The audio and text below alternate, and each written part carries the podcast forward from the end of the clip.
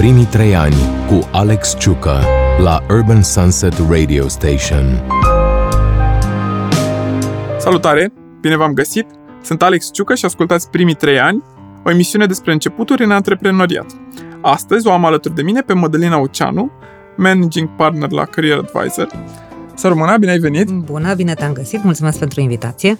În 2010, 2010. ai pornit pe cont propriu, după mai bine de 15 ani în, uh, într-o companie destul de mare de, Da, de mare, HR. una dintre cele mai mari. da. Uh, cum ai luat decizia asta? Um, to- toată lumea vorbește așa poetic despre momentul în care a venit uh, decizia. La mine n-a fost neapărat o chestie foarte poetică. Um, să construiește în timp. Era un gând la care m, am, pe care am tot stat cu ceva ani de zile în urmă. Uh, simțeam că trebuie să mă gândesc dacă e cazul să fac ceva și a fost un declic uh, la un moment dat când din cauza unei probleme în familie, o problemă de sănătate, am uh, căpătat brusc senzația că nu mai am timp și că toate lucrurile la care mă gândeam cândva că ar trebui să le fac vreodată, ar trebui să le pun pe lista de to-do și să încep să le fac. Și asta era una dintre cele mai importante, cele mai valoroase. Uh, Mai ales că, apropo de asta, povestea asta că nu mai am timp, vine la pachet cu cine o să fiu eu peste un număr de ani. Și uh, gândul că un, peste un număr de ani o să zic n-am avut curaj să, sau n-am făcut, deși am simțit, dar n-am făcut, nu numai asta cu business au fost și alte lucruri, dar așa, știi, visele alea pe care, la care stai așa să te gândești. Mi-a, mi-a fost atât de frică că nu o să mă pot uita la mine în oglindă, încât am zis, uh, ok, now, că nu știu dacă mă împac cu mine aceea de peste 50 ani. Uite, tu ziceai că nu e nimic poetic, dar tocmai mi se pare Poetic. poetică abordarea asta. Um, am avut uh, aici invitat, l-am avut pe mm, Tudor Iacob, care povestea tot cumva o, o zonă, în zona asta, povestea și el, el a avut el niște probleme de sănătate și atunci a fost declicul. Uh, dar uite, chestia asta cu uh, cum te vezi, cum o să te vezi tu peste uh, niște ani, chiar mi se pare super. Băi, mi se pare un termen de orientare bun, l-am avut cumva natural, uh, însă îl sugerez multora. E adevărat că jumătate de an mai târziu, după ce am pornit business-ul meu, am și fost la un eveniment de dezvoltare personală care era din categoria lucrurilor de bifat pe listă, pe care aș vrea să le fac o dată în viață. Și am fost la Tony Robbins, la Unleashing the Power Within la Roma și am fost patru zile acolo singură, cu mers pe cărbuni 5 cu toată nebunia și unul dintre exercițiile pe care le-a făcut, culmea, a fost fix ăsta. Nu ai schimbat nimic din viața ta, dă timp înapoi 5 ani. Cum te simți ce faci? 10 ani. Cum te simți ce faci? 15 ani. Cum te simți ce faci? Ce o să faci? Și a fost un, în- cum să zic, o dovadă încă o dată că a fost decizia corectă eu cu mine față de mine să fac chestia asta. Adică n-a, f- n-a avut legătură cu nimeni din jurul meu. A fost o dreptate pe care mi-am făcut-o mie, cea de peste un număr de ani, știi? Cam așa am văzut-o. Nu mi s-a, adică nu mi se pare atât de poetic, Că lumea de obicei spune, băi, da, uite, am avut curaj, am făcut, am crezut în ideea mea, eu n-am plecat foarte sigură pe mine la drum, adică, din potrivă, singurul lucru care a fost sigur a fost că trebuie să fac ceva. Restul, cum o să fac, ce o să, cum o să se așeze, dacă o să-mi iasă sau nu, a fost așa, cu o frică, adică am avut în perioada aia, țin minte că m-am, m-am încărcat foarte mult de la oamenii din jurul meu, cărora le-am spus, uite, mă apuc să fac asta și toți îmi spuneau, păi tu te vei descurca. Și mă uitam așa, bă, dar de unde naiba știți voi că eu, adică mie mi-e așa de frică că dacă nu o să-mi iasă și voi toți știți că mă voi descurca, știi? Mi s-a părut așa, în perioada aia m-am încărcat foarte tare, mai tare cu încrederea celorlalți în mine decât cu încrederea pe care o aveam eu. Știi? Adică mă, sa- tot ce am auzit, vorbele astea pe care le-am auzit au fost foarte, le-am pus acolo la suflet, m-au ajutat, știi? În perioada respectivă. Deci nu aveai foarte mari așteptări în momentul ăla în care ai pornit. Nu, din potrivă. Uh, Cum să zic, faptul că am pornit în criză în 2010, din punctul meu de vedere, a fost un avantaj. Pentru că aș fi avut o scuză dacă nu-mi ieșea. Știi? Adică așa m-am uitat la ea, am zis, băi, dacă e criză, am două șanse. Poate să nu iasă că e criză, să nu meargă lucrurile și, na, toată lumea poate să înțeleagă că e criză și că n-au ieșit.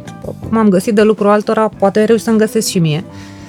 Dar și dacă mi este și eu am început în criză și reușesc să rezist în criză, înseamnă că atunci când nu o să mai fie criză, va fi foarte bine. Și cumva am fost așa în ambele, cu ambele alternative. Um, da, asta apropo de gândit la scenariul cel mai defavorabil, nefavorabil, cel mai prost, uh, e parte din felul meu de a-mi lua deciziile. Adică atâta vreme cât uh, worst case scenario e ceva ce pot să duc, mă duc. Dacă mi se pare că e destul de nasol, nu mă bag. Știi? Dar dacă worst case scenario apare ceva ce, uite, există o soluție cât de cât, atunci încercăm. O să ajungem și la, și la asta, că sunt curios cum au evoluat lucrurile uh, pe, pe piața asta. Uh, voiam să te întreb, tu începusei practic uh, cu un an înainte portal HR. Începusem portal HR și blogul cu un an înainte. Blogul, Intrase- blogul se numea Career Advisor. Mhm. Că de aia a fost în momentul în care am început business-ul, am zis ce alt nume să-i dau. M-am sfătuit cu uh, un consultant de management uh, cu care și lucrasem. A fost, uh, am, am lucrat cu el în aceeași echipă la începuturile carierei mele. Um, și el mi-a zis, băi, dar tu ai deja un nume asociat cu tine, de ce îți mai trebuie alt nume? Ăsta e numele, Career Advisor, nu sună bine? Păi, ba da, că de-aia mi-am făcut blog. Ok, atunci Career Advisor, move, ai deja un brand name, ce-ți mai cauți brand name? Că mă gândeam cum să-l numesc, știi? Să-l numesc uh, Madalina Oceanu SRL, n-am vrut, că nu mi se părea, nu mă regăseam în chestia asta și atunci am zis, ok, trebuie să-i găsesc un nume. Și da, am vrut, uh, inițial am pornit cu Portal HR-ul, blogul l-am făcut pentru că nu știam în ce mă bag cu Portal HR-ul și în capul meu la momentul ăla era, ăla e un site și blogul trebuie să ajute site-ul și după aia țin minte că am fost în toamna al 2009 la un curs al lui Dragoș Roa, Mhm. uh, Blogging One on One, cred că se numea. Și am plecat după două zile de curs cu capul mare și cu 17 foi scrise, dându-mi seama în ce chestie m-am băgat și despre care habar nu am.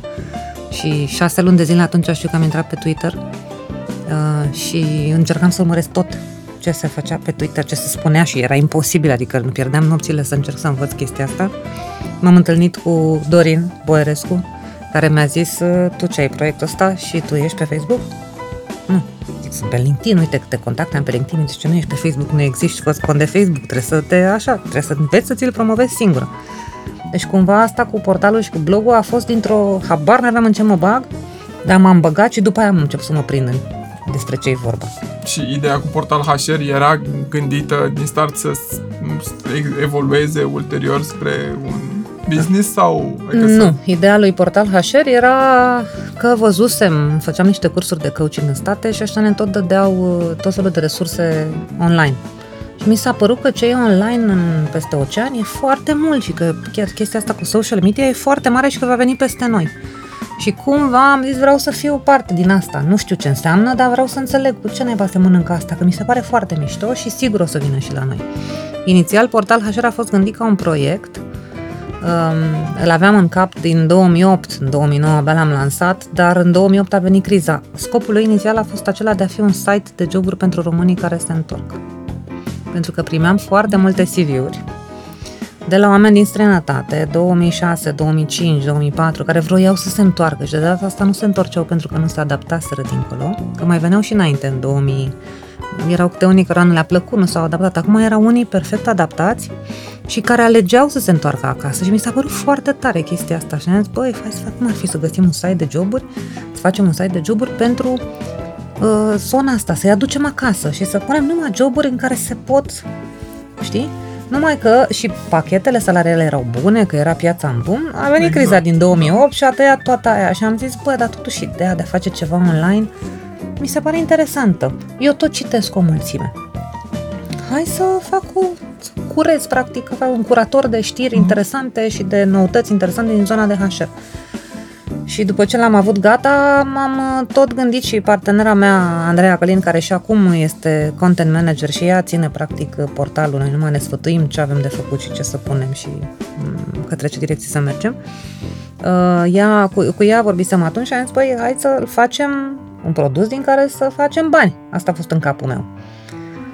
După aia am înțeles eu că e pe piața de ro, că e în română, că este în zona de resurse umane, care e nișată, ce bani să faci în așa ceva. Plus de asta recunosc că banii care se puteau face în online, la momentul respectiv, din așa ceva, dintr-un produs de nișă de publishing online, uh, versus ce puteam să fac offline din serviciile pe care le prestam, nu justificau Toată nebunia. toată nebunia, știi? Și a mai fost un lucru, lumea asocia foarte tare și încă cred că se întâmplă asta, portalul cu mine, adică mă duceam în conferințe de HR, am văzut că ai pus tu pe portal HR, ai scris pe portal HR, nu scriam eu, adică nu chiar le scriam, unele mai scriam, dar nu... Și Și am zis, băi, o, trebuie să am un pic de grijă, că dacă nu gestionez pe asta cum trebuie, dacă pun ceva prost sau încep să pun niște reclame la lucruri care nu mă onorează sau servicii care nu mă onorează sau, nu știu, cabinete dentale, tot felul de nebunii care veneau cu oferte de publicitate, cu cerere de publicitate, o să-mi afectez business-ul offline. Așa că mai bine îl ținem curat, am înțeles, nu fac bani din el, ok, nu direct, indirect. Este un instrument de marketing pe care îl pot construi cu țintă, cu mesajele pe care, în care eu cred și let's go for it. Și așa am rămas cu el. Primii trei ani cu Alex Ciucă. Ești unul dintre oamenii care a intrat foarte puternic în online în perioada aia și uh, nu știu, dintre alte uh, zone de business, exceptând online, evident, uh, ești printre puținii care au reușit să-și construiască o imagine. Adică în momentul în care te gândești la HR, automat, adică eu, ce puțin când mă gândesc la HR și sunt mulți oameni ca mine din, din online, te asociază cu, cu domeniul. Cât de mult simți tu că te-a ajutat faptul că ai pierdut nopțile alea pe Twitter și Păi m-a ajutat foarte mult, adică pentru mine a fost o dezvoltare personală accelerată. Au fost două lucruri. Unul, că băgându-mă să fiu pe Twitter, pe Facebook, pe blog, cumva eu am adus după mine obiceiurile și etica muncii pe care o aveam în offline.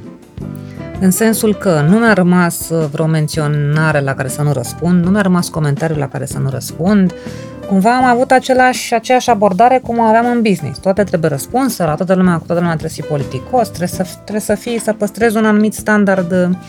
Și asta cred că mi-a ajutat. Mi-a luat și mult timp, dar mi-a ajutat.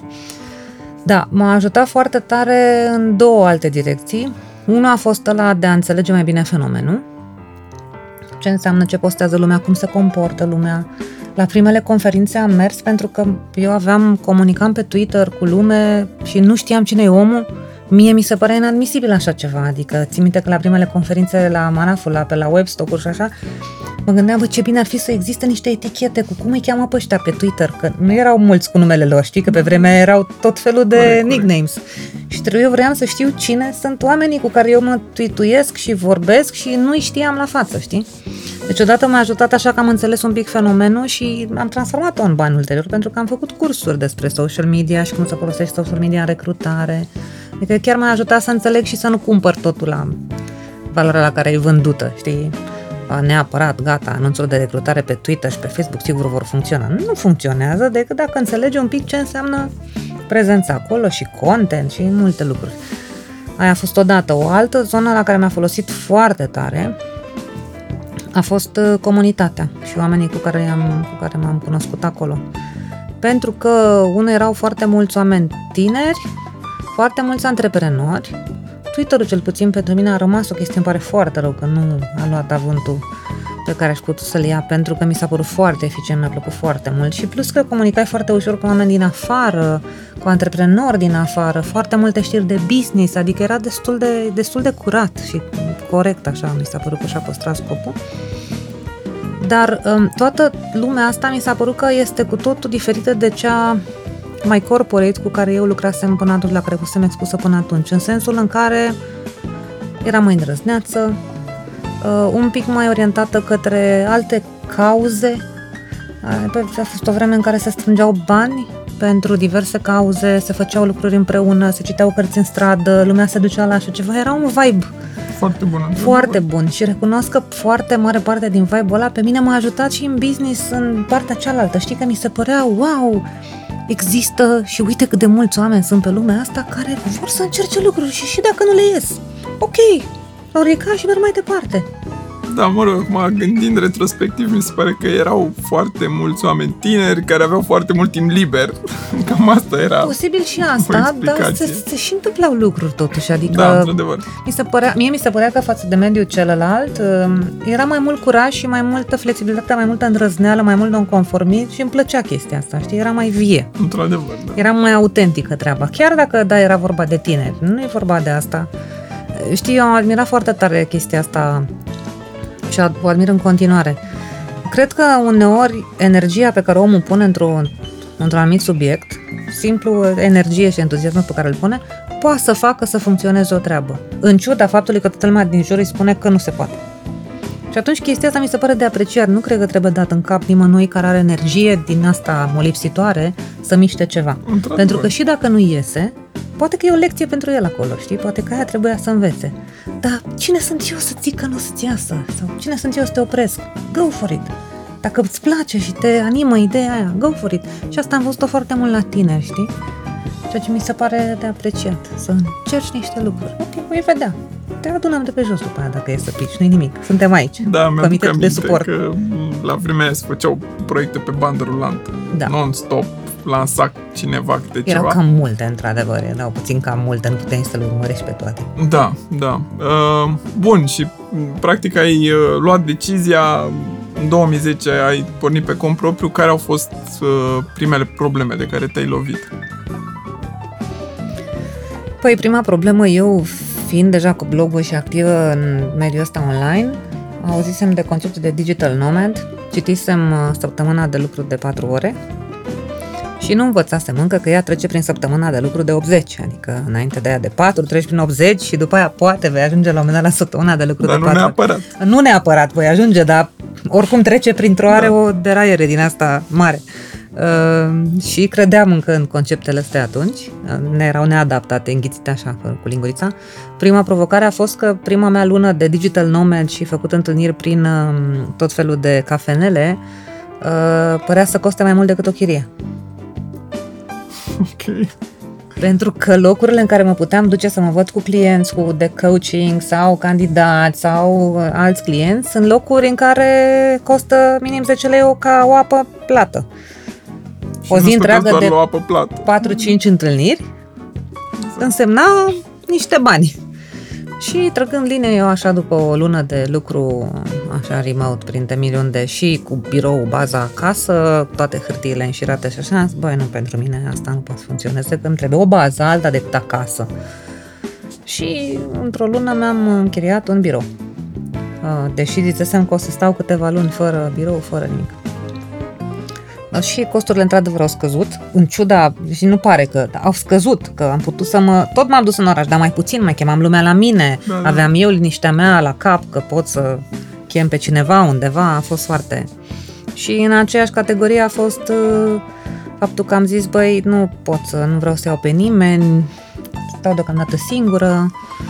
Um, În prima etapă așa am și făcut, după care a venit după mine o colegă care a, a fost, um, a plecat din locul în care fusesem și eu și um, cumva a zis, băi, hai că aș vrea să vin cu tine, băi, nu știu ce îmi face, dar hai dacă vrei să vii, că da, nu muri de foame unde îi mânca, eu mâncăm amândouă, dar să nu te aștepți la mare lucru că nu știu ce pot. Nu, nu, nu, dar vreau să fim împreună. Ok, hai.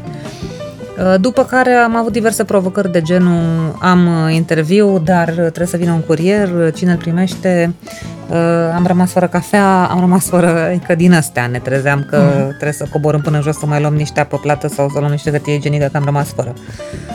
Și la vreo două luni după am angajat și primul office assistant, că am constatat că e complicat când uh, nu poți să le faci chiar pe toate. Le faci. Am făcut uh, conference call-uri cu fundul pe baxul de apă minerală. Că nu aveam încă nici birou, nu aveam mobil în birou, nu aveam niciodată, dar nu poți, așa e frumoasă haiducia asta, dar nu mult. Da, apropo de asta, de haiducia asta, cum, cum ați găsit uh, primii clienți? Cum, că mă gândesc că e un domeniu, cel puțin așa pare din, din bula mea, uh, un domeniu în care e greu să um, intri ca firmă mică Uh-huh. uh, în contextul în care, nu știu, companiile mari se duc tot la companii Mari. mari să uh, recruteze, recruteze oameni sau... Mai așa e dreptate. Eu, poate să fie un pic dificil, dar um, t- eu am rămas practic primii ani am deraiat-o un pic în sensul în care am făcut mai degrabă consiliere în care era și coaching, n-am vrut să fac foarte multă recrutare, n-am vrut să fac headhunting prea mult.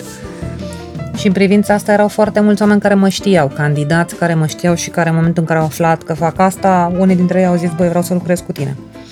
Însă am uh, continuat și cu niște proiecte de consultanță, iară clienți care mă știau. Eu făcusem și dincolo business development destul de mult. Și aveam și proiecte de recrutare, deci mă știam cu multă lume. N-a fost atât de dificil, că dacă eram nei ca nimeni în piață să mă duc acum să bat la ușă, poate că era mai complicat. Așa, Au mai fost niște oameni care au zis, băi, și dacă ești pe businessul tău, noi nu avem o limitare de la headquarter, go for it. Plus de asta, știam și de dincolo, că și rețeaua contează, dar contează mult mai mult ce faci tu pe piața locală. Rețeaua contează pentru 15, maxim 20% din cifra de afaceri. Restul oricum e făcut local. De toate businessurile, indiferent cât de internaționale sunt. Ca atare n-ai cum. Poate că sunt unele la care există ca excepție. Media, cam pe acolo. N-ai, tot tu trebuie să faci business-ul, plus de asta e de la om la om. Adică și relațiile alea nu ți le nimeni, că sunt o construcție individuală. Am avut foarte multe situații în care candidatul a devenit client și clientul a devenit candidat și nu odată în 20 și, uite, anul ăsta s-a făcut 25 de ani de când sunt în aceeași industrie, îți dai seama, e o viață de om, e o viață profesională, adică sunt oameni cu care am interacționat la toate schimbările lor din carieră. Da. Ori că i-am plasat eu, ori că i-am ajutat să iau o decizie, ori... Na, sunt multe situații de genul ăsta, așa de vreste că sunt uh, foarte satisfăcătoare. Și e, cum era piața în 2010? Proastă, mulțumesc, pe asta foarte asta? proastă. Pentru că era căzuse, căzuse marketingul, da. bugetele de marketing și tot ce înseamnă HR, recrutare. Norocul meu a fost că aveam și partea asta de consiliere și doi, am mai avut un foarte mare noroc. Um, am avut norocul să pot construi niște relații destul de bune în jurul meu, corecte și fer, așa și mai umane, cred eu, în așa fel încât în 2010 am avut câteva situații de clienți, îi țin minte și încă le mulțumesc, um, care au zis, băi, am niște proiecte, nu știu dacă vrei să te bagi la toate, că unele nu sunt nivel de management, sunt sub, dar uite, asta e lista de mea de proiecte, orice vrei să lucrăm împreună, putem să lucrăm. Și am zis, băi, să rămână, îi iau personal, e un cadou pentru mine, nu o să te uit toată viața. Și adevărul este că mi-au rămas în cap lucrurile Am lucrat nu foarte mult, dar simplu fapt că cineva a venit și mi-a spus așa ceva. Pentru mine a însemnat, unde-i muntele, arată-mi că acum ți-l mut din loc. Foarte multă energie din asta și un vibe bun. Că da, se poate. Există oameni care, pentru că știu cine e și te respectă profesional, vor avea deschiderea. Și așa a și fost. Adică chiar am avut, fiind mulți înainte cu care țineam legătura, dintre ei mulți s-au găsit câțiva care chiar și în criză să aibă de lucru. Și atunci am avut norocul să pot colabora cu ei. Plus de asta n-am avut niște fiuri atât de mari la început. Am, chiar am da. avut o discuție la masă cu niște concurenți la momentul respectiv, că eu mă înțeleg foarte bine cu... Sunt prietenă cu oamenii vechi din industrie. Băi, ce faci? Mă, ce prețuri te duci? Zic, băi, uite, cam așa, zic, un pic sub piață, lăsați-mă și pe mine să-mi prind chiar să pornesc. Deci nu stric piața, stați liniștiți, nu o să stric piața, da? Trebuie să pornesc de undeva și nu am costuri, că eu totdeauna m-am raportat la costuri. Deocamdată nu am costuri, îmi pot permite o abordare mai flexibilă. Când o să am mai multe costuri, nu o să mai pot. Trebuie să-mi prind un market share în momentul ăsta și atunci merg un pic, n-am mers foarte mult sub piață, dar am fost un pic mai sub nivelul clasic al pieței. În momentul ăsta toată lumea se plânge de e o criză a forței de muncă. Cum o percepi tu și dacă a fost mai, au fost mai profitabile în anii ăștia sau mai puțin profitabili? Păi asta cred că e relativă. Noi nu suntem în piața de headhunting, business-urile toate sunt mititele adică cu excepția a două business-uri mai mari care au și număr de oameni mai mare și cifră de afaceri mai mare, restul suntem 4, 5, 6 oameni, 2, 3, nu suntem nu numere așa de mari. Ca atare nu știu dacă e foarte relevant cum merge uneia sau altuia, pentru că e de fapt piața împărțită la foarte mulți. Însă ce văd așa pe piață este că mă aud de la foarte multă lume, apropo de criză, că mamă ce resurse limitate sunt, în zona de headhunting nu ne afectează atât de tare pentru că recrutăm numai postii de management și atunci acolo sunt întotdeauna resurse mai multe decât joburile. Sau că îngustează piramida în vârf. Um, dar uh, am aud de la foarte mulți clienți acest uh, feedback și schimbările de generații și faptul că oamenii care vin acum au cu tot altă abordare și că lucrurile stau diferit și că nu mai au aceeași etică a muncii da, cred că sunt aceste provocări. Le remarc și eu că am mai avut de-a face cu oameni în jurul meu mai uh, tineri, copii, prieteni ai copiilor, copii ai candidaților. Am început deja să recomand către diverse joburi și chiar să ducă cu succes. Eu am un pic de rezervă aici, în sensul că tind să nu fiu atât de critică. Uh, de ce? Pentru că generația celor care ies acum la 19, 20, 21, 22, 24 de ani, 25, sunt copii unor candidați de-ai mei sau unor prieteni de-ai mei care au muncit ca disperații.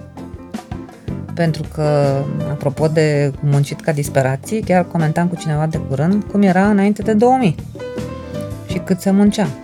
Păi, a stat un weekend la birou, era la ordinea zilei, adică ne duceam sâmbătă să ne bem cafeaua să mai lucrăm un pic. Toate trainingurile se făceau în weekend ca să nu scoți lumea din producție. Că se muncea, când prindeai un job într-o multinațională, țineai cu dinții de el.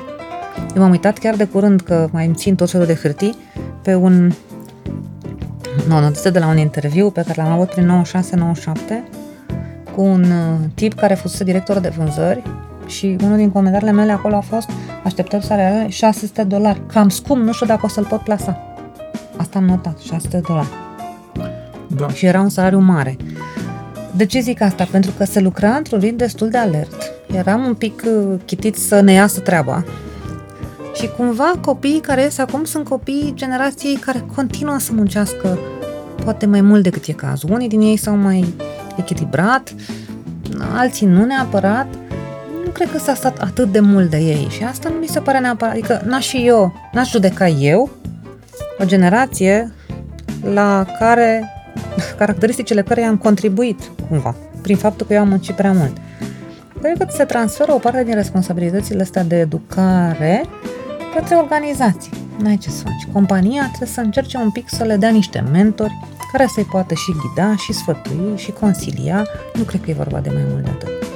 Și da, este și o generație, o diferență de abordare, care însă nu cred că este negativă neapărat. Adică, mie mi se pare că în timp, apropo de lucratul peste program, de lucratul în weekenduri, Asta n-a fost ceva care a venit de la generația 40 plus, ca schimbare. A venit tot de la generațiile de jos, care au impus niște limite, care au zis eu nu mai vreau să lucrez în weekend. Și ne-au făcut un bine tuturor. Că poate n-am fi fost în stare singur să ne oprim. Dar așa venind mulți mai tineri și au zis, băi, nu, că eu așa nu, au impus, asta e, în răia tineri nu o să stea ăștia mai mari. Nu mai stă nimeni.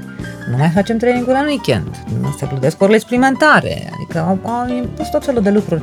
Așa că nu cred că e neapărat ceva rău, dar cred că trebuie să ne adaptăm mai mult decât să ne gândim la cât sunt ei de greșiți. Primii trei ani cu Alex Ciucă. Uh, spuneai de chestia asta cu muncitul peste program și um, care, când a fost momentul în care ai reușit sau ai reușit să ajungi la work-life balance-ul ăla? Păi, nu știu dacă e work-life. Am avut o perioadă în care am muncit mult și mai am în continuare perioade în care muncesc mult. Dar cred că work-life balance ăsta despre care se tot vorbește este despre cât de tare te stresezi pentru ce faci, cât de în elementul tău te simți și cât de multă flexibilitate ai să-ți faci și lucrurile care contează pentru tine. Ce vreau să spun cu asta e așa. Sunt situații în care chiar și acum lucrez până la 9 seara. Dar sunt de asemenea situații în care dacă la ora 1 văd că trag de mine să scriu un mail și nu-mi ies lucrurile, mai închid laptopul și am plecat. Indiferent ce mai am de făcut în ziua respectivă. Sau, da, da plec, n-am ratat uh, nicio sărbare de-a copilului, niciun eveniment important, uh, am de mers undeva peste zi, la orice oră de rezolvat ceva, am rezolvat. Dă o mare libertate, de, știi, o senzație de libertate chestia asta. Și cred că de fapt despre asta e vorba, să simți că poți să controlezi lucrurile. Eu cred că pentru noi toți, nevoia de a simți satisfacție din ce facem e foarte mare. Nu are legătură cu jobul, adică noi avem oricum. Întâmplător, jobul e un outlet, e un mediu în care ne putem manifesta această nevoie. Nu cred că oamenii au nevoie în general de, de foarte mult timp liber. Au nevoie să-și facă programul și să-și satisfacă această nevoie de, de achievement, de realizări, așa cum consideră ei, atâta tot. Da, eu, nu zic, cred că oameni care au o anumită flexibilitate nu muncesc neapărat mai puțin, muncesc diferit. Știi? Exact, da, păi ideea e că mi se spune foarte des ideea asta cu cum poți să spui tu când poți să te oprești și cu toate astea antreprenorii, mulți dintre ei au tendința să muncească până picălați, să nu Mhm. spună stop. Uh, și mi se pare mișto că văd tot mai des oameni care au reușit să găsească un echilibru, uh, oameni care chiar respectă programul pe care Mhm. și-l impun, gen să plece la 6, la 7 de la birou. Asta mi se pare că e un trend pe care l-am E un văzut în trend ultimii bun. ani și un Mhm. trend bun, într-adevăr, da. Mi se pare că știți ce, ce cred că ajută la trendul ăsta? Și tot nivelul ăsta de anxiozitate digitală. Felul în care comunicăm, numărul de informații cu care suntem bombardați zi de zi, tipurile de platforme prin care comunici cu celălalt și te conectezi, uh, nu ne fac să ne simțim foarte confortabil și atunci cumva nevoia de a te descărca și de a te rupe e mai mare. Țin minte că pe vremuri făceam mișto, mă gândeam, păi ce expații, fratele meu, ăștia pleacă la 5 toți. Noi stăm aici până la 8, 9 și aia la 5 sunt la sală, de ce aia fiță părea, știi? Mhm. Te duci la sală, să plece la 5, 6, să facă lucruri. Și uh, expații pe de altă parte explicau, băi, am nevoie să-mi clătesc mințile. Dar mi se părea o fiță la felul în care ne uitam la lucrurile atunci, dar acum nu mi se mai pare deloc, adică mi se pare chiar că ține de echilibru omului respectiv, odată, doi, dacă el nu e echilibrat, ci dacă este într-un rol de management, ferească Dumnezeu ce impact are și asupra celorlalți. Pentru că toate lucrurile pe care le face, uh, știi, dezechilibrat, îi vor afecta și pe el din echipele lui.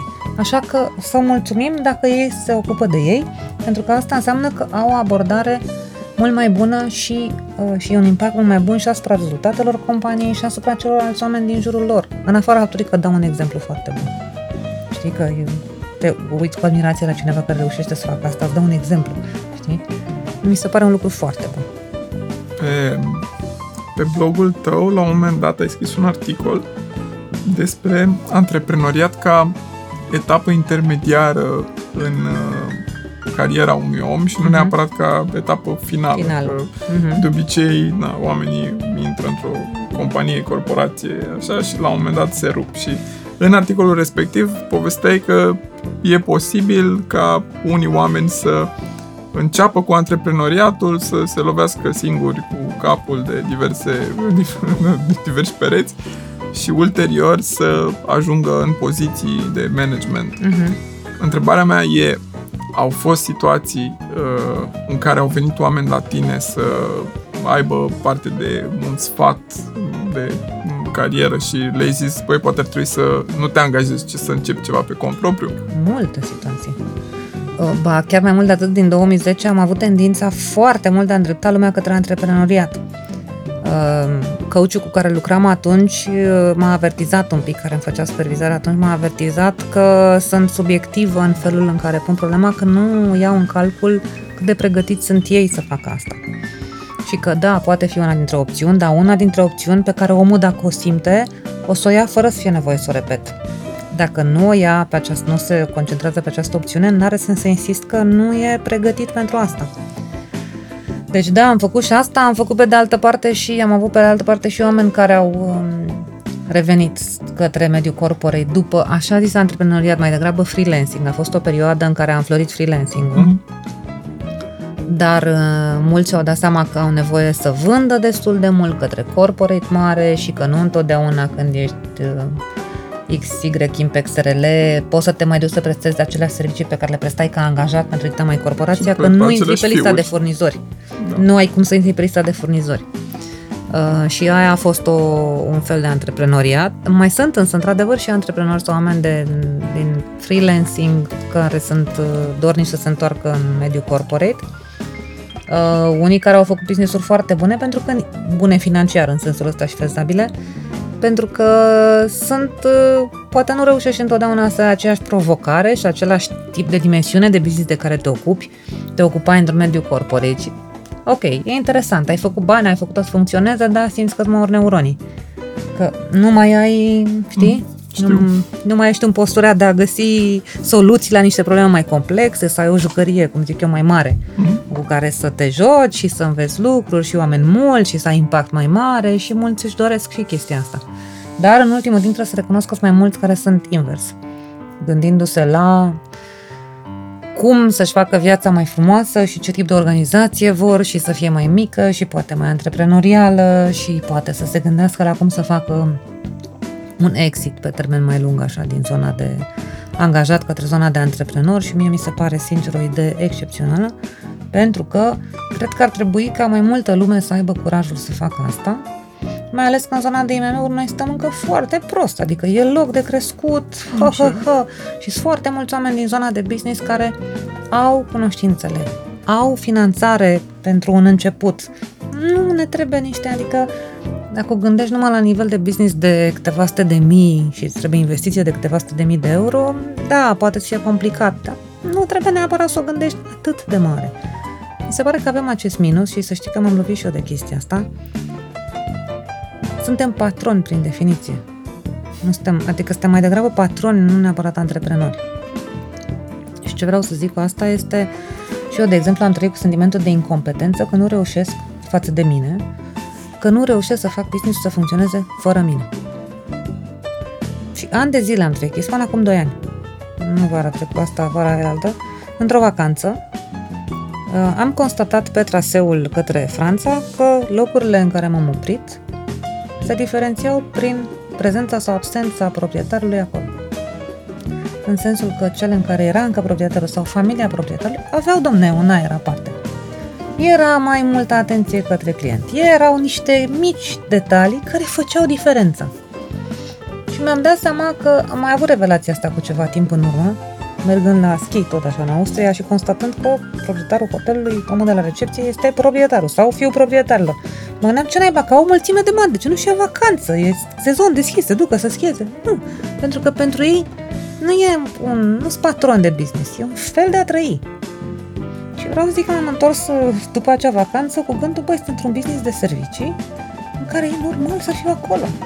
Că nici nu dezideratul ăla că o să funcționeze fără mine e utopic, adică și eu fac ce? Nu e o fabrică. Adică dacă, e, da, dacă e o fabrică, da, dacă nu e un business de servicii în care trebuie să fii către client, legătura cu clientul importantă și, și care îmi și place, adică nu și e... ești vectorul principal de Da. imagine. Cum să te gândești că trebuie să fie... Nu, trebuie să fiu acolo, a, felul în care lucrez, felul în care funcționez și trăiesc, în așa fel încât să nu simt că mă rup în două, asta e cu totul altceva, sunt datoare eu față de mine, dar trebuie să fie un business. Știi, asta apropo de Da. patron versus uh, e un fel de a trăi. E un fel de a trăi și lumea că îmi place, adică nu e... Care e cea mai plăcută amintire pe care o ai din anii ăștia de antreprenoriat? Sunt multe, foarte, foarte mișto. Um, nu știu dacă am una acum în mod special, dar asta ce ți-am spus în primul an uh, a fost chiar... uh, Am luat foarte personal tot orice client care a sunat la mine. Exemplu pe care ți l-am dat cu tipa care mi-a spus, uite, asta toate proiectele pe care le, le am, zi pe care îl vrei și lucrăm. Mi-a rămas la suflet. E un om cu care încă țin legătura, deși nu mai este în București. Um, dar uh, ce mi-a, așa, m-a, ce pot să zic că mi s-a părut foarte frumos în prim, primii ani de zile, am încă senzația asta, dar atunci era așa un, aveam, era mult mai acută, senzația că trebuie doar să întind mâna și pot să ating, să fiu o mulțime de lucruri. Adică în primii ani mi s-a părut foarte dificil să aleg ce să nu fac. Că îmi venea să le fac pe toate. Că nu era așa de... nu părea atât de dificil. Părea așa că de întind mâna și aș putea să mă... Dacă aș vrea să mă duc în direcție, aș putea. Dar uite ce interesantă e și aia. O senzație de libertate extraordinară mi s-a părut. O am în continuare senzația de libertate, dar nu mă mai lasă amețită așa ușor de amăgită de multe direcții, că am pierdut și multă energie încercând o mulțime de lucruri, știi? Și până la urmă trebuie să ajungi să te duci către o direcție, să mai selectezi din ele, că nu poți să fii de toate pentru toți, oricât ți-ar plăcea. Cum păstrezi flacăra asta, apropo de energie și, ok, e motivația financiară, evident, dar cum păstrezi uh, motivația sus după atâția ani? Păi să știi că, apropo de, evident, motivația financiară, nu cred că lumea care se duce către antreprenoriat să duce neapărat pentru bani. Adică cred că principala motivație nu e financiară. Este senzația de bine cu tine și de libertate și de autonomie pe care o ai, care cred că e principalul driver. Că da, vor veni automat și bani dacă lucrurile ți ies cum trebuie, da. Nu știu dacă mi se pare că uneori banii din antreprenoriat sunt munciți mai greu decât aia Wow, ca 100%. salariat. Da, confirm și eu. Adică și dacă vin, sunt munciți, da, în profunzime, așa, bani, bani pe bani. Um, iar entuziasmul, băi, cred că, cred că vine și din faptul că ți ies lucrurile și că ai reușit să faci niște lucruri, dar cred că ține foarte mult de plăcerea cu care faci ce faci. Adică, cu alte cuvinte, cred că ai avea același entuziasm și dacă ai fi angajat și dacă ai fi antreprenor, singura diferență fiind că în antreprenoriat îți permiți, să zicem, să alegi mai ușor niște lucruri sau uh, te duci în ritmul în care îți dorești tu, mai repede, mai încet, dacă îți permiți. Nu e toată lumea zice, băi, antreprenoriat, era o perioadă în care era corporatiștii versus freelancer. Am urât articolele alea cu corporatiștii. Până am ajuns, am candidatul tipul care mi-a zis, ții minte în fața ochilor, mi-a zis, știi, eu sunt doar o corporatistă. Nu, m-am crezut că iau foc. Cum adică doar o corporatistă? Păi știi că, uite, că toată lumea vorbește, că n-am avut curajul, că părea că freelancerii sunt ăia curajoși și corporatiștii sunt ăia fricoși și care n-au avut curajul și puterea să facă ce au făcut freelancerii. Măi copii, toți freelancerii și toate businessurile de servicii mănâncă din mediul corporate. Adică, și ca ipocrizie, cum îmi permit eu să spun așa ceva despre omul din corporate că este un om care n-are curaj? Dar n-are nicio legătură, sunt două opțiuni diferite de carieră, pot fi temporare, nu-i nimeni, who am I to judge? Adică, cum m-am trezit Dumnezeu de astăzi și nu știam eu? Știi? Și că- pentru că sunt mulți oameni din zona corporei pe care i-a afectat chestia asta, știi? Adică cumva au luat-o, uite, eu săracul n-am reușit, n-am avut curaj, așa uitându-se, păi, cum am trezirea, nu e deloc rău. Sunt opțiuni diferite, se învață foarte multe lucruri din zona corporei, sunt foarte multe avantaje, sunt opțiuni diferite. Trebuie să poți să trăiești și cu frica că n-ai facturi de emis luna viitoare. Nu e ușor de dus pentru toată lumea. Știu om din care a încercat m, business pe cont propriu și după șase luni s-a întors din cauza asta. Pentru că n-a putut să suporte presiunea asta. Nu e nimic rău. Sunt, sunt cazuri, da, știu și eu. Dar și mie, într-adevăr, mi se pare că e puțin bullshit toată povestea cu, pe, care se, pe care ne-o vindeau mulți oameni din presa de business. Cu a lăsat jobul de corporație. Erau toate titlurile alea standard. Da, A lăsat exact. jobul Ca de și cum corporație. ăla era moartea vieții, știi? Moartea, pardon, moartea pasiunii. Da. Uh, cu jobul de corporate e moartea pasiunii. Nu e deloc, uite, apropo de ce vorbeam. Sunt situații în care, din perspectiva unui rol corporate, poți să faci niște proiecte pe care pe cont propriu n-ai putea niciodată să le faci. N-ai avea niciodată acces în niște medii, n-ai putea să joci niciodată cu cifre atât de mari. Sunt oameni și avem oameni foarte buni care au învergura de a face asta și de a se remarca la nivel de Europa în corporațiile respective și avem oameni chiar foarte deștepți. Nu mi se pare nimic în neregulă. Este doar o chestie de opțiune de viață și de fel în care s-au mișcat lucrurile pentru fiecare în carieră, dar nu e niciuna mai rea sau mai bună. Pe de altă parte, când e să te uiți la zona de antreprenoriat, adică ești șeful tău. Nu e un lucru bun. Adică nu mi se pare că e ceva dezirabil întotdeauna. Pentru că te confrunți cu toate minusurile, cu nu sunt în stare să mă scot din priză la 8 seara. Nasol, cui să mă plâng? N-am cui să mă plâng. Și totuși, uite, ani de zile n-am reușit să fac asta. Ok, trebuie să găsesc o... Te forțează cumva să te dezvolți și să te pui față în față cu tine în niște zone în care nu-ți face plăcere să o faci. Poate de aia sunt situații în care, vorba de ce spuneai tu că sunt câte unii care muncesc până la epuizare, nu au ajuns la nivelul de epuizare. Știi? Că în momentul în care te doare foarte tare de dai cu fundul de pământ, ajungi să te confrunți cu niște lucruri care sunt greu de înghițit. Eu, mi se pare o tra- un traseu și de dezvoltare personală foarte accelerat. Primii trei ani cu Alex Ciucă. Da, asta cu... De fiecare dată când aud povestea cu tata, tu muncești pentru tine și eu Da. în 10 ani, mai bine de 10 ani de antreprenor, că eu practic doar la asta am făcut, um, am auzit de zeci, de sute de ori chestia asta și de fiecare dată încerc să le explic oamenilor că nu, tocmai că nu e că n-am, n-am un șef. Am foarte mulți șefi care sunt toți clienții mei și care trag toți, ajung toți să tragă de tine. Um, da, da e mi se pare într-adevăr. că e o percepție ușor greșită, dar mă bucur că sunt tot mai mulți oameni care au curajul să meargă pe zona asta, pe, în direcția asta de antreprenoriat și care se lămuresc. Eu îți spun asta, zic că apropo de ești propriul tău șef, faci ce vrei, când vrei, uh, poezia asta din zona, din jurul antreprenoriatului, nu aia ar trebui să fie motivația. Că asta e o poezie. Poezie, motivația trebuie să fie, băi, da, vreau, uite, vreau să fac, mi-am găsit o zonă în care mi-ar plăcea să pot activa, nu există, vreau să fac un business din asta uh, și îmi place foarte tare, mă motivează ce fac acolo, ce scot din satisfacția muncii pe care o fac. Dacă miza este doar să fac mai mulți bani, come on, exact ca noi cu o săptămână de lucru de 4 ore. Trece printr-o săptămână de lucru de 60, de câțiva ani de zile. Așa și asta cu făcut mai mulți bani. Trece prin niște ani la început în care s-ar putea să duci și de acasă. Exact. După aia poate s-ar putea să faci mai mulți. Dar trebuie să poți trece din perioada aia cu adusul de acasă și să mai retreci dacă e cazul. Uite, de exemplu, apropo de ce spuneai tu, 2010 a început, a fost prost, că era criză.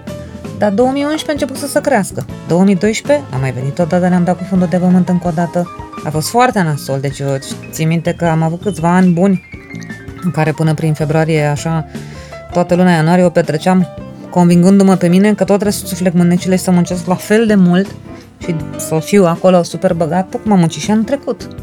Chiar dacă lucrurile Chiar erau... Dacă, da. Semnele erau asta proaste, e, trebuie, da. asta e. Trebuie să faci. Deci cumva cred că despre asta este acel cuvânt modern acum, uh, grit, cum îi zice, determinare, ambiție. Per, nu, perseverență e grit, pardon. Da. Da. Uh, sunt în continuare, mie mi se pare cel puțin că sunt în continuare destul de puține femei care merg pe zona asta de antreprenoria. Au, a crescut numărul lor, dar în continuare e destul de mic. Uh, ce crezi că am putea să schimbăm, nu știu, ca societate, astfel încât să le încurajăm? Pentru că tu, practic, ai avut, uh, ai avut un moment în care ai plecat uh, pe, pe cont propriu, a- fica ta era destul de mică Da. și cu toate astea ai avut curajul să faci chestia asta. Uh, cum crezi că am putea să încurajăm și alte femei să... Uh, Mai sunt câteva, uite, Marta, iară un om care a avut curaj, Marta Ușurelu, să facă Mhm. lucrurile astea. Mai știu femei care au avut curaj în contexte în care nu exact, părea exact. să Și fie... în presă, Marta. Da, unde mai presă scrisă, era adică, nicio, come on, da. nicio șansă, corect. Dar um, mai nu știu dacă e o chestie de... Cred că, cred că multe au mai mult curaj decât uh, își permit să afișeze. Uh, și o să zic o chestie mai neplăcută un pic. Um, social vorbind, există o frică a femeilor de succes. Poate mai mare decât frica bărbaților și cumva în echivalență cu frica bărbaților de a fi percepuți ca fiind foarte uh, soft. Sunt două chestii uh, științific, niște cercetători britanici le-au demonstrat, nu știu dacă erau chiar britanici, dar oricum sunt niște cercetări făcute pe subiectul ăsta. Ele sunt niște frigi reale. Tradițional, uh, femeia are cumva eh, în sânge chestia asta cu ce trebuie să facă, cum trebuie să fie. Din fericire la noi nu întotdeauna că femeile au muncit mult, în- din totdeauna, dar undeva deep down există chestia asta. Um, nu cred dacă mă întreb pe mine, nu cred că în momentul ăsta faptul că o femeie are curajul să se miște, să facă niște lucruri, este neapărat în momentul ăsta în România privit ca un lucru extraordinar de bun. Din potrivă. De acord. Adică cred că este, ia uite și pe asta, are tupeu, uite, dar e șmecheră, las-o, nu știu ce. Există un grad de misoginism mai mare decât ne place să admitem. Și există și un oarecare glass ceiling, așa, în care, de la un nivel încolo, discuțiile mai interesante se poartă între bărbați. Eu nu zic cu, nu să zic cu durere sau ceva, e constatare, slavă Domnului că eu m-am descurcat și am reușit să fac niște lucruri Cred că în unele situații, tocmai pentru că fiind femeie, nu cred că am fost uh, threatening, n-am reprezentat o amenințare pentru un bărbat care stătea de partea alta mesei, că n-am simțit nevoia să-i demonstrez că sunt eu. Și n-am fost o amenințare că eram femeie. Adică au fost situații în care a Da. fost un avantaj. Știi? Că nu, nu-l, nu-l călcam pe ego. Uh, Dar uh, cred că o să mai treacă un pic uh, niște generații până când lucrul ăsta să se Generații? întâmple. Atât de... Băi, sincer, cred că da, că este, cred că e de fel în care ne transmitem unii altora cum trebuie să ne raportăm la o femeie. E așa, de la tată la fiu și de la fiu la fiul lui și tot așa și Cred că aparent, știi, nu facem lucrurile, suntem politicoși. Dar dacă ne e la bani mărunți, ar fi bine să, după ce termin birou, să te întorci acasă să faci și o oală de ciorbă și de sarmale și ai ușor cu comentariile că nu e bine. O duc în extrem, dar da, înțelegi ce înțeleg. zic. Există încă undeva acolo ideea că trebuie să se păstreze un rol tradițional. Culmea este că nu cred că sunt excluse, pentru că faptul că reușești să faci niște lucruri în plan profesional nu înseamnă că nu poți fi feminin și după rolul, să zicem, mai degrabă tradițional în, în plan personal. Adică nu cred că femininul masculinul constau neapărat în asta. Și cred că sunt foarte multe de femei care sunt în business și care de fapt sunt foarte și au păstrat foarte mult din feminitate și au lângă ele bărbați care sunt foarte masculini și își păstrează oarecum arhetipurile, dacă vrei. Dar cred că nu sunt încurajate și nu cred că ține de așa de mediul social nu cred că încurajează foarte mult orice am face noi. Dar cred că vor veni dintre tineri care nu prea le pasă de chestia asta. Adică eu văd copiii care sunt acum în liceu, care intră în facultate. Mi se pare așa o prostie asta cu diferențele de roluri încât nu o să fie nevoie să învățăm nimic, să le învățăm nimic. Că or să știe ele ce au de făcut, știi? De asta zic că cred că mai trebuie să treacă niște generații, una, două generații. Te-ai gândit la fica ta ce, ce ai sfătuit? Ți-ai pus o, ți-ai pus o problema asta? Ce ai sfătuit să, să facă dacă să înceapă un business acum sau să intre într-o corporație? De exemplu. Păi, uh, da, dar nu a fost nevoie să o sfătuiesc cu prea multe, că pare să știe destul de clar ce vrea, respectiv să-și facă un business. Și mai știe ceva, că nu vrea să muncească la fel de mult ca mine. Și adevărul este că în momentul în care mi-a zis asta, pe mine m-a cam lovit în moalele capului, pentru că mi-am dat seama cum se vede de fapt. Ceea ce mie nu mi se pare neapărat un stres, mm, cum se vede de la ea. Nu pare să fie o viață așa de ușoară cum mi se pare mie că e, știi? Nu mi se pare nici că e foarte ușoară, dar nu mi se pare ceva așa dramatic. Ce mult. Azi, da, trebuie să găsesc o variantă ca să nu muncesc la fel de mult ca tine.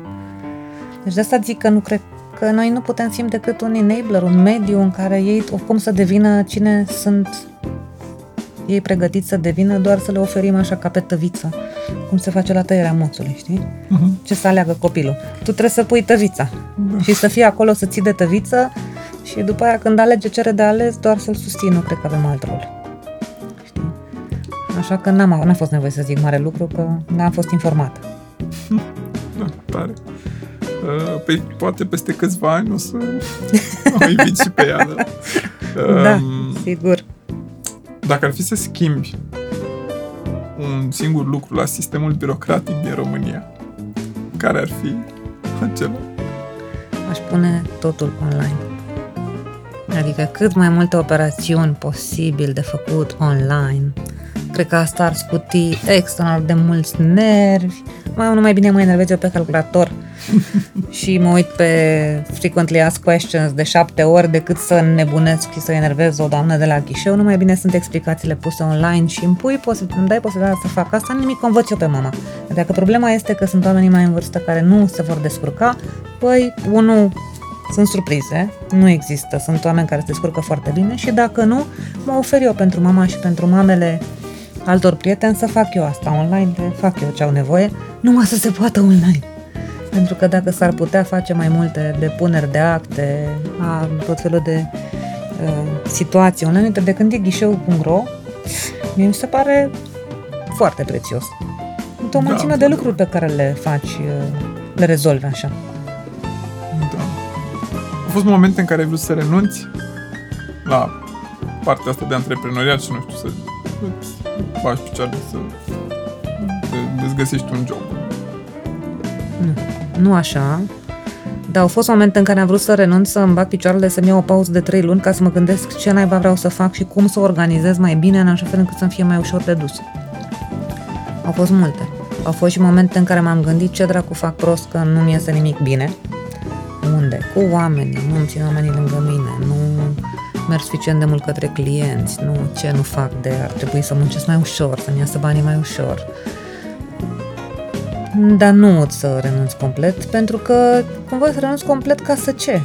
Ok, să mă angajez și în momentul în care mă duc să mă angajez, de fapt, grad de frustrare pe care îl trăiești, cred că e, pe medie, cred că e același grad de frustrare, știi? Diferența e că e din surse diferite. Cred că ar fi fost același. Doi, să mă întorc la un program mai fix după ce m-am obișnuit. Când te obișnuiești cu binele, ți-e mai greu un pic. Binele din punctul ăsta de vedere, știi? Da, că da, de altfel, după ce pleci la 5, se mai întâmpla să plec la 5 să iau copilul de la școală, mă întorceam acasă și de la 7-8 deschideam iară laptopul până seara târziu. Deci nu era neapărat că munceam mai puțin. Era împărțit timpul diferit. Da. Dar cred că ți-e greu să te mai obișnuiești cu niște rigori mai stricte ale unui program. Decât dacă e dracu atât de negru încât e musai. Dacă e musai, cu plăcere. Te obișnuiești până la urmă, nu e problemă. Dar uh, nu m-am gândit așa. Însă am avut destul de multe momente de ce fac greșit. Ce naiba fac greșit, de ce naiba nu mi iese. Cred că cu toții avem. Acum depinde cât de mult durează și cât de repede reușim să ieșim, Să ieșim din ele, da, e, cred că e... Până la urmă e un exercițiu și ăsta. Să înveți cum să ieși din ele. Da. Care Și- sunt? Scuză-mă, și mi se pare foarte important cum te cum te ridici de guler de fiecare dată, că îți îmbunătățești metodele de a te ridica de guler, știi? Singur, pe măsură ce ți se mai întâmplă unele lucruri. Și mai e un lucru aici, cred eu, cel puțin la mine așa funcționează, um, cumva frica că nu se vor așeza lucrurile. Cred că un pic de abordare mai pozitivă, dacă te uiți în urmă și vezi că totuși s-au cam așezat, dacă stai un pic mai relaxat, uh, cred că e mai bine. Știi, un pic să stimulezi uh, positive vibe și puțin mai multă, să pornești din abundență, nu din scarcity, știi? Mhm. Ok, o să găsesc o soluție. O să, o să vină soluția. O să o găsesc, știi? Care sunt metodele prin care înveți acum lucruri noi? Nu știu, pe lângă cărți, cărți de business, podcasturi, este genul ăsta? Păi, uh, cărți de business recunosc că am consumat într-o perioadă atât de multe, încât uh, acum le aleg cu foarte mare atenție. Mai degrabă mi-am luat cărți uh, la limita dintre business și dezvoltare personală. De exemplu, Dan Ariely cu Predictably Rational. Ăla nu știu dacă e de business, în principiu de acolo care se aplică în business, n-aș putea să zic în care din categorie este. Însă, pentru că nu am neapărat, nu mai am răbdarea întotdeauna să citesc toate exemplele și poveștile de acolo, prefer audiobook-urile în ultimul timp. Deci îmi pun audiobook pe urechi și mai fac și altceva prin casă în același timp, dar le-am ascultat. Sau când conduc în mașină, iar mi-a plăcut, îmi place foarte tare chestia asta. Mă mai duc la școală, fac un curs de Positive Psychology acum online.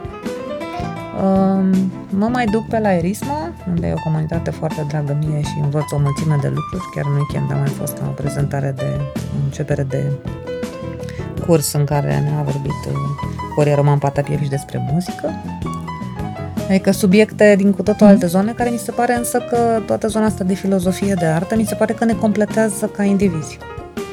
Că e o zonă de care avem nevoie pentru sufletul nostru. Cam așa și de la toată lumea cu care interacționez, adică mie mi se pare că am avut așa de mare privilegiu să văd atâtea povești de viață și atâtea povești de carieră și atâtea lucruri în jurul meu, privilegiată, efectiv. Să le vezi din, dintr-o zonă oarecum safe și protejată, să le vezi, să le urmărești, foarte fain. Da. Dacă ar trebui să o iei de la capăt și să te întorci la momentul 2010, ce ai face diferit? Ai face ceva diferit? Ai schimba ceva sau? Mai... Uh, nu aș putea zice că aș face ceva diferit. În general, n-aș putea să zic că prea am regrete pentru ce fac. Îmi ia atunci un pic până mă, când trăiesc câte ceva ce nu-mi convine, îmi ia două, trei luni până desfac povestea în bucăți și înțeleg care a fost sensul pentru mine, după care it's ok, la integrez și am trecut mai departe. N-am din astea, aoleu, dacă aș fi făcut. Nu, cred că singurul lucru pe care m-aș fi străduit să-l fac mai de mult era exact asta cu scarcity versus abundance, știi? Aș fi relaxat un pic că lucrurile își vor găsi făgașul și că nu trebuie să acționez din frica că aoleu nu o să meargă, ci cu siguranța sau cu liniștea că va merge, dar că trebuie să muncesc. Nu să stau să aștept să vină ceva, dar un pic mai pe pozitiv că lucrurile, adică să mă aștept, să am o așteptare mai pozitivă. decât să acționez din frică că, aoleo, nu o să avem ce factura și ce o să facem luna viitoare, știi? Da. Ce sfat ei, ei dau unei femei care vrea să apuce de antreprenoria sau nu știu, ce sfat ei da fiicei tale acum când o să... Poți să fii un faci și pentru bărbați, că nu e numai de femei. Da, sigur, da. Apropo de discuția noastră de mai devreme. da. Um, să nu o planifice atât de mult, pentru că mi se pare că în momentul în care stai să o analizezi prea mult, există riscul să nu mai începi niciodată.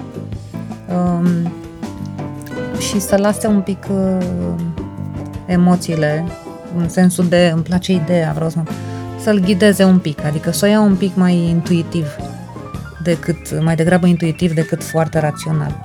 Pentru că, cum îți spuneam, cred că dacă te impregnezi foarte tare de entuziasmul unei idei, ai șanse să găsești soluțiile să o faci să funcționeze. Dacă o dărâm direct rațional cu ce nu fac rost de bani, de unde fac finanțare, nu o să ridici de la pământ niciodată. Știi? O să rămână așa o idee interesantă și frumoasă. Cred că lumea de mult... Uite, un alt exemplu apropo de asta, business plan. Lumea se gândește să pornesc un business plan. Eu am aflat această informație în al treilea an de business că ar fi trebuit să am un business plan. Cumva, adică, dar cum tu n-ai avut business plan? Am zis așa de prost, am zis, nu, dar știi că nici nu m-am gândit că facă, dacă mi-aș fi făcut niște planuri și ele nu mi ieșeau, nu știu dacă aveam energia să, mi-ar fi, cred că m-aș fi deprimat. După care m-am mai dus la câțiva oameni din jurul meu care erau cu business-uri și că mi-a rămas așa pe creier și zic, tu ai avut business plan când ai început? Că zic, eu mă simt așa incompetentă, nici nu mi-a trecut prin cap cum trebuia business plan. Nu mă termină ce, n-am avut niciun. Deci, Știi? Multă lume, business plan de fapt e felul de a raționaliza foarte tare ce profit, ce încasări, ce nu știu ce. E zi și zi și tu, dacă după primele șase luni constați că ești pe câmpii față de ce ți-ai propus, ce faci? Nu renunți și te angajezi? Da, bă, da, 100%. Așa, nici, dacă nu ai făcut niciun plan nici și cât de câte de scurți, tu o să-i dai înainte, știi? Nu știu, cel puțin, pe părerea mea, trebuie dusă emoțional un pic mai mult. Că se poate și ies multe. Dar cu așteptările realiste și da. cu bucuria de a face ce faci, de fapt, știi? Că de acolo cred că trebuie să te hrănești din ce faci. Da. Modelina, mulțumesc mult pentru uh, Și eu mulțumesc pentru invitația. Uh, te găsim pe carieradvisor.ro Te găsim pe portal HR mai scrii din când în când, după cum ne-ai zis, mm-hmm. și pe modelinauceanu.ro și, și pe, pe LinkedIn și pe, pe LinkedIn și peste tot. Uh, dacă vreți să faceți o schimbare în carieră, Madalina e omul cu care trebuie să, să discutați neapărat. Uh, la fel, dacă vreți să recrutați pe cineva în compania voastră, uh, iarăși Madalina e omul cu care trebuie să, să discutați. Uh, cam asta a fost ediția de azi. Ne vedem săptămâna viitoare cu un nou invitat. La revedere! Mulțumesc! La revedere!